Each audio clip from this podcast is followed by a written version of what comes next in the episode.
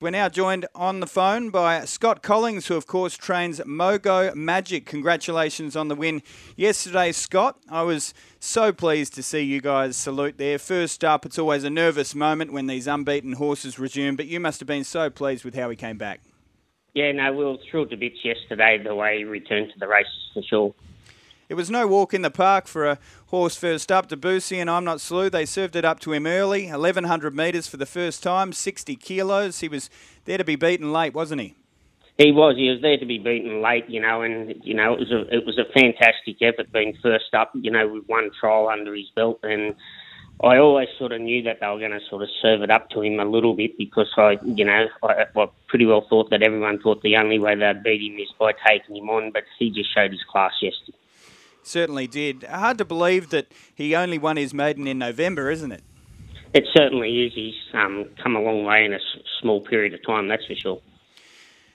Now, as his star rises, so too does yours. In training partnership with Keith Dryden, you had regular success and you've had a city winner with Ten Bells before, but this horse is fast becoming a flagship for your stable, isn't he?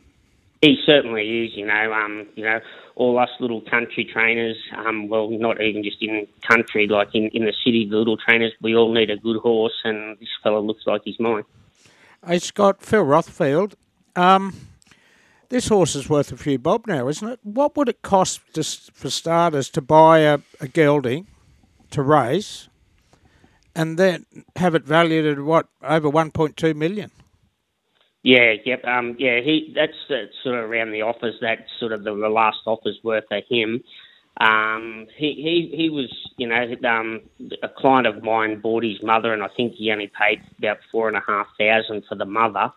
Yeah. Um, and then the service fee to Dewporth was um, five grand. So he, he he's quite a cheap horse, really, um, for for what he's worth now. That's for sure.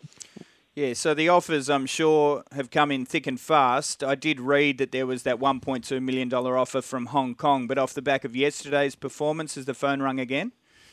Uh, they haven't rang me because um, last time when they were ringing, I got sick of talking to them, so I just switched them straight off to the syndicate manager. So I haven't spoke to him this morning as, as to see if we've had any phone calls back.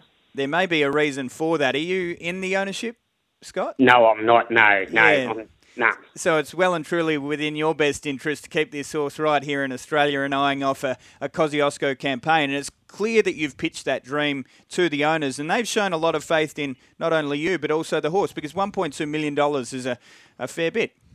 Yeah, it, it is. It is a lot of money, that's for sure. And um, yeah, no, the, I'm, I'm very grateful for the group of guys that own the horse. They've got a lot of faith in me, um, and more so in the face of me telling them, you know, how good I think the horse really is. So what's the plan now, Scott?